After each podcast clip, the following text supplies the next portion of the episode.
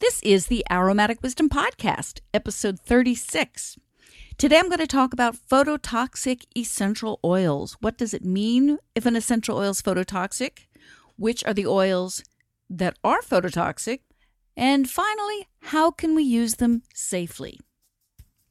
You're listening to the Aromatic Wisdom Podcast with your host, Liz Fulcher. If you're interested in learning about essential oils, hearing interviews with industry experts, and discovering ways to grow your own aromatherapy business, this is the podcast for you. For more information and show notes, visit the website at aromaticwisdominstitute.com. Now sit back, relax, take a deep breath, and enjoy as Liz shares a dose of aromatic wisdom. Hi, everyone, and welcome back to another episode of the Aromatic Wisdom Podcast. My name is Liz Fulcher. I am a clinical aromatherapist. I have a school called the Aromatic Wisdom Institute where I teach all kinds of pretty much everything you want to know about aromatherapy. The essential oils, I have a class on hydrosols, distillation, safety, business practices, how to teach. That's one of my most popular classes right now. And I love sharing all this information. That is why I created this educational podcast. So let's just jump right into today's topic. In the last episode, 035, aromaticwisdominstitute.com forward slash 035, I promised that in this episode I would talk to you about phototoxicity. There are a lot of words that people get confused in this uh, on this topic. There is uh, photosensitization, photosensitivity, phototoxic, phototoxicity. People get really confused. So I'm here to set you straight in the early days when I first started teaching in the 90s, the early 90s, my biggest problem then was explaining to people what is an essential oil. Kind of like what I'm doing now with hydrosols. I almost feel as though I'm it's like deja vu. You know, 20 some years later, I'm now telling people to what is a hydrosol. So, back in the mid 90s when I started teaching, the biggest problem I had was just conveying what was an essential oil. That was my big challenge. What is an essential oil? Where do they come from? People didn't realize the difference between fragrance oils and essential oils. A lot of people just never heard of them. Today, not only have many, many, many people heard of essential oils, millions and millions of people are using them. And because of this explosion and fast growth, a lot of people are using them incorrectly. So, whereas 20 years ago, the biggest message that I needed to impart on any group that I taught was what is an essential oil, that it is a real natural product from plants and it is not a synthetic, it's not made in the laboratory. That was the big thing, the big takeaway, and how to use them. Today, when I meet before a group, I find half of them have already been exposed to essential oils, used them, bought them, sell them, and lots of people know what they are, and many people most people, I'd say, in the general population who are using essential oils casually, don't really take the time to study them and to learn the safety features. Therefore, people are using them incorrectly. And uh, one of the ways that they're using them incorrectly is directly on the skin without any carrier and putting them on the skin and then going outside into the sun. Or, in the case of uh, one of my students' daughters, putting it on and going in the tanning bed with some very unhappy results. This poor girl has to live with what now looks like a hickey on her neck for who knows how long. All right, I'm getting ahead of my stories. I get passionate and then I start jumping jumping ahead. All right, so let's go ahead and deep dive into this topic of essential oil phototoxicity. So let's start with a definition of phototoxicity because if you've been listening for any time at all, you know I loves me a good definition. In the classroom, we define things all the time. So we're all on the same page with what something means. This is the definition Merriam Webster gives. Phototoxic is an adjective. It means to render the skin susceptible to damage upon exposure to ultraviolet light. So, there, that's straight out of the dictionary. Now, in my classroom, I teach a 235 hour aromatherapy certification program. In that program, we talk a lot about the skin and all the different things essential oils can do for the skin and to the skin if you're not careful. And we do talk about phototoxicity a lot. The definition that I give my students in the classroom is this Phototoxicity is a light induced reaction to a photoactive substance and requires both contact with the offending substance and exposure to strong ultraviolet light. So, in other words, certain essential oils, when placed on the skin, whether in a carrier or not, and then exposed to UV rays, will cause a very unpleasant reaction on your skin. Not all essential oils will do it, and the reaction only occurs when there's exposure to the sun. So, bergamot, for example, is an essential oil that is really strongly phototoxic. If you put it on your skin and you don't go out in the sun, you're fine. It's just that combination of, of essential oil and sun that is the recipe for disaster. All right, I just want to get a little clarity here on the words phototoxic, photosensitive, phototoxicity, photosensitivity. Photosensitivity is actually what happens to your skin. Phototoxic is the compound, the product that is creating the photosensitivity on the skin. But you'll often hear a photosensitizing essential oil or a phototoxic essential oil. Those are correct. A photosensitive essential oil is not a correct term because sensitivity, again, is the skin's reaction. So I hope that helps a little bit with the definitions. It's very easy to get confused with those two words. Next, I want to talk about what makes an essential oil phototoxic. What is in the essential oil that creates this photosensitizing reaction to the skin? And to do that, I'm going to have to talk about chemistry a little bit. You know, everything that has to do with essential oil safety, whether it's phototoxicity, whether it is irritation, whether it is sensitization, which my next podcast will be about. Anything uncomfortable reactions that we have from essential oils comes from a chemical reaction. So you've got to understand the chemistry when you work with essential oils, especially if you're working with the essential oils with children or with the public. Get to know the molecules that create the reactions in essential oils, both good and bad. It's good to know the, the fun ones like linalool and linalyl acetate. If you see an essential oil is full of linalyl acetate, you know it's relaxing. If you know an essential oil's got uh, a lot of linalool, you know it's good for the skin. I'm going down a chemistry rabbit hole here. Okay, let me come back. The most common phototoxic agents are the fluorocoumarins. These molecules have a structure that gives them the ability to very strongly absorb UV rays and then release it into a burst into the skin. So if you put your essential oil with fluorocoumarins in it on the skin and then expose it to sunlight, you'll get a phototoxic result. A lot will depend on how much you use. If dose is important, how much it is diluted. If it is a little teeny bit of grapefruit essential oil, for example, I'm going to go over the list of the oils that contain the fluorocoumarins in a second, but grapefruit's one. So, for example, if you put a teeny bit, a drop in an ounce, it's not going to be a big problem. If you take a whole handful, and add a little bit of carrier, that's a very high dose, and you'll probably have some real unhappy consequences. So, dose, dilution, and the amount of time between application and sun exposure.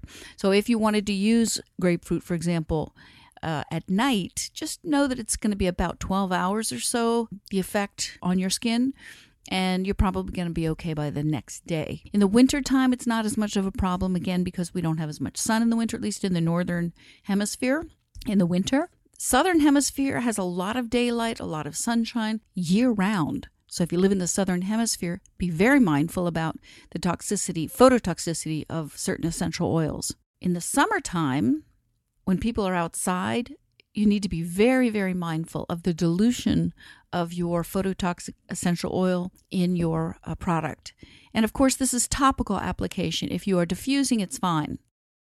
So let's take a look at the signs of a phototoxic reaction. So, first of all, it can happen, it doesn't happen instantly. It usually takes time to develop, and it can occur within 12 to 24 hours after exposure. You can have redness, just it's called erythema, just a reddening of the skin can happen. Usually, though, it is an exaggerated sunburn, can even manifest as blisters on the skin, and it can happen also as blackness or a darkness on the skin. I have seen uh, let's see, the blackness I have seen on a student who came to class and we were talking about phototoxicity. And she showed her arms and said that she'd been using bergamot on a cruise, undiluted, and the insides of her forearms had black streaks on them. And it had been many, many years since she'd applied it. I don't know if it's forever or not. That's the thing. Sometimes the discoloration will be permanent and sometimes it will resolve, you know, over time. The most common reaction is kind of an exaggerated sunburn. A few years ago, I was contacted on Facebook by a woman with whom I'd become very friendly, and she was reaching out for some help. She sent me a private message and said that she had a really bad sunburn and she thought it was a phototoxic reaction and what did I think and how what would I recommend for her to put on it. She sent me the photograph. Poor thing. She had a bright, deep red sunburn in front of her armpits and behind her armpits. What she'd done was put on her daily dose of homemade uh, deodorant, which was coconut oil and lime essential oil, cold pressed lime essential oil, and put it in her hands and put it in her armpits. And that's how she made did her her um, deodorant. Proceeded to put on a tank top. That's an important part of this story. And went to the park all day with her family.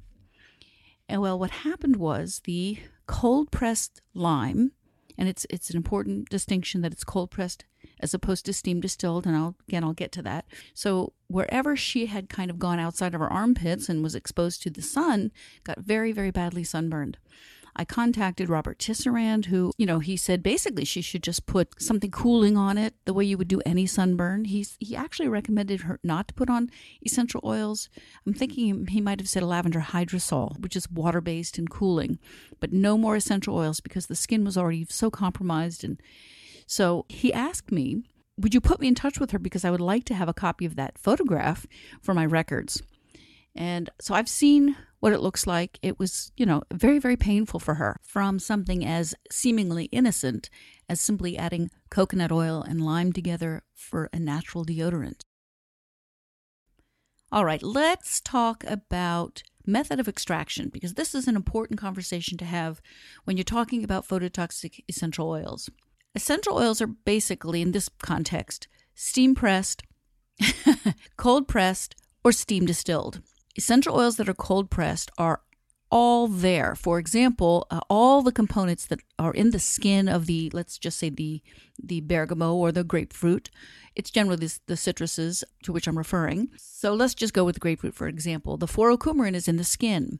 When a grapefruit skin is cold pressed, it is just that they squeeze it and get the oil out and then whatever thing everything that was in that skin is now in the bottle including the four furanocoumarins if you take that same fruit and put it in a still and use heat to steam distill it the four furanocoumarins are too heavy. They cannot come over into the oil. Therefore a steam distilled essential oil is safer than a cold pressed essential oil when it comes to phototoxicity. I'm going to give you some very specific examples Okay, here's a list of commonly available essential oils that are considered phototoxic. Angelica root, bergamot, cold pressed, bitter orange fruit, cold pressed, grapefruit, cold pressed, lemon, cold pressed, lime, cold pressed, mandarin leaf, opopanax, and tagetes the citrus oils that are not considered phototoxic. So, not all citruses are phototoxic. For example, sweet orange is not phototoxic at all. The citrus oils that are not considered phototoxic are bergamot FCF, which means furanocoumarin free. You can purchase bergamot essential oil, FCF, which means that the furanocoumarins have been removed. So FCF stands for furanocoumarin free. Personally, I prefer to use an essential oil um, as it was created by Mother Nature and then take precautions. However, I understand it that if you have a product, you may want to purchase a bergamot FCF. I would just as soon, for my own purposes, not use bergamot FCF. Bergamot steam distilled is not phototoxic. Blood orange essential oil is not phototoxic. Lemon steam distilled is not phototoxic. Lime steam distilled. Mandarin cold pressed or steam distilled is not phototoxic. Sweet orange, Citrus sinensis, is not phototoxic whether it's cold pressed or steam distilled. Petitgrain, not phototoxic. Tangerine, either cold pressed or steam distilled, is not phototoxic. And the beautiful yuzu oil, that's Y U Z U, Y U Z U, eh, whether it's cold pressed or steam distilled, and that is a fruit, it grows in Japan, a citrus fruit, it is not considered phototoxic. There it is. This is not a 100% comprehensive list. There are a few more oils that are considered phototoxic. They, like rue, I mean, oils that I'm guessing a lot of you don't work with. I'll tell you where I got this information, and then uh, you can uh, follow through with looking up the entire list. The book is Essential Oil Safety by Robert Tisserand and Rodney Young. I'm guessing a lot of you are already familiar with the book, but I will put a link to it in the show notes. If you do not own this book, and you are working with essential oils therapeutically, if you're working with uh, making blends for other people, I really highly recommend that you do purchase it. It should be a very it's an important part of the aromatherapist's library. Okay, there is our topic for this episode, the phototoxic and non-phototoxic essential oils. I hope this has been helpful and that you're able to go now and practice even safer aromatherapy. We have one little bit of business and then I'm going to say goodbye. But first, smell my life. This week in the Smell My Life segment of the podcast, I'm going to share with you how I used essential oils to clean my refrigerator. I would imagine you have had this experience where you use something so frequently that after a while you don't actually see it anymore. You use it for its function and move on. And then one day we actually look at it and we're shocked.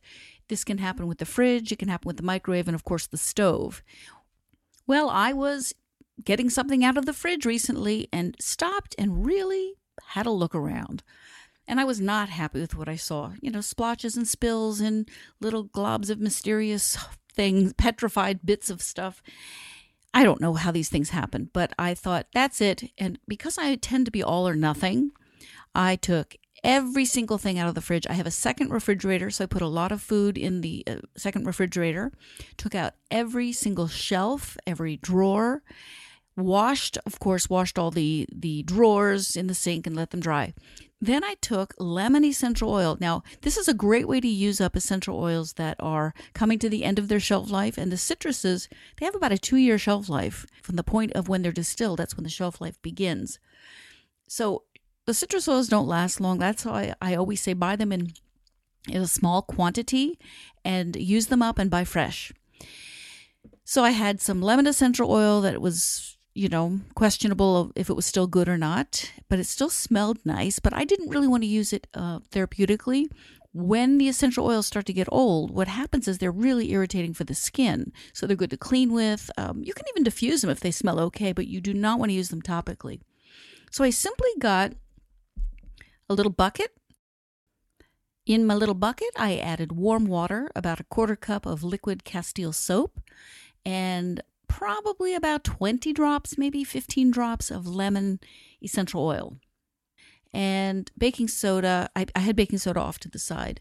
I wore gloves for this because I did not want to get the lemon on my hands because, in the context of this podcast episode, the lemon was cold pressed.